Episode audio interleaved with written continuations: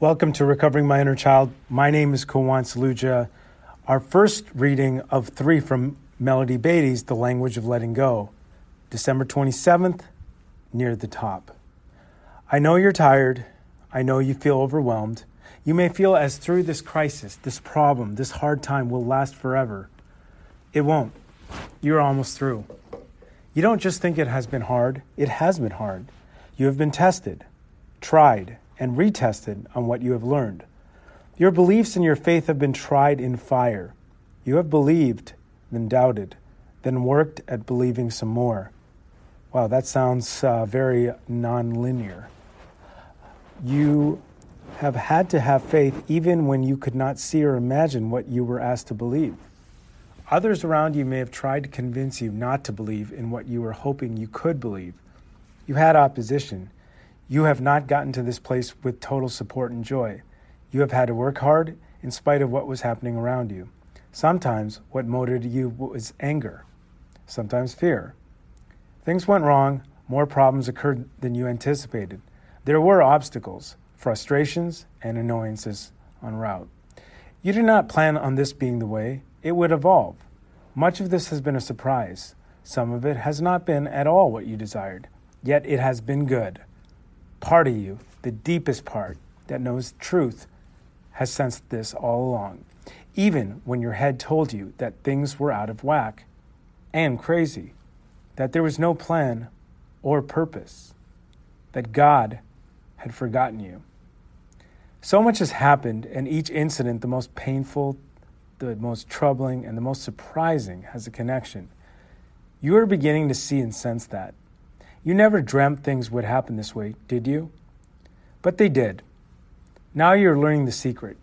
They were meant to happen this way, and this way is good, better than what you expected.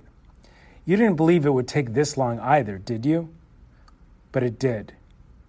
You have learned patience. You never thought you could have it, but now you know you do. You have been led. Many were the moments when you thought you were forgotten, when you were convinced you had been abandoned. Now you know you have been guided. Now things are coming into place. You're almost at the end of this phase, this difficult portion of the journey. The lesson is almost complete. You know, you know the lesson you fought, resisted, and insisted you could not learn? Yes, that one. You have almost mastered it. You have been changed from the inside out. You have been moved to a different level, a higher level, a better level. You have been climbing a mountain. It has not been easy, but mountain climbing is never easy. Now, you are near the top. A moment longer, and the victory shall be yours. Steady your shoulders. Breathe deeply. Move forward in confidence and peace. The time is coming to relish and enjoy all which you have fought for. That time is drawing near, finally. I know you have thought before that the time was drawing near only to learn that it wasn't. But now the reward is coming. You know that too. You can feel it. Your struggle has not been in vain. For every struggle, on this journey, there is a climax, a resolution, peace, joy, abundant blessings, and rewards are yours here on earth. Enjoy. There will be more mountains, but now you know how to climb them, and you have learned the secret of what is at the top. Today, I will accept where I am and continue pushing forward if I'm in the midst of a learning experience, I will allow myself to continue on with the faith that the day of mastery and reward will come. Help me. God, understand that despite my best efforts to live in peaceful serenity, there are times of mountain climbing. Help me stop creating chaos and crisis, and help me meet the challenges that will move me upward and forward. Wow, all I could think about in this while reading this passage is how grateful I am to slowly start to understand what life is and not some arbitrary picture based on you know, uh, family and school values, and just maybe something I, I watched, you know, watching um, stupid TV shows. you know, uh, I have a friend in the program. He says he wants to file a class action lawsuit against rom coms because they give such a uh, inaccurate description of life. But on a serious level, what I'm truly grateful for is life, as Scott Peck says, is hard. And once you accept the fact that life is hard, it no longer is. And with a little discipline, we can solve some of our problems. But with total discipline, we can solve all of them. Uh, I might not agree with Scott Peck completely on this point, but I would say with spiritual discipline, we'll solve all of our problems.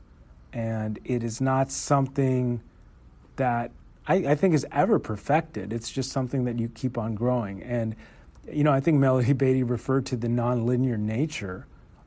And, you know, sometimes it's hard to remember of where you were at five, six months ago, particularly when life hits you. Um, and then, you know, in the end, there will be times of mountain climbing, you know, or, or time that life will happen. And it also says to help me stop creating chaos and crisis. And, you know, and help me meet the challenges that will move me upward and forward. It's interesting that I not once saw the word problem.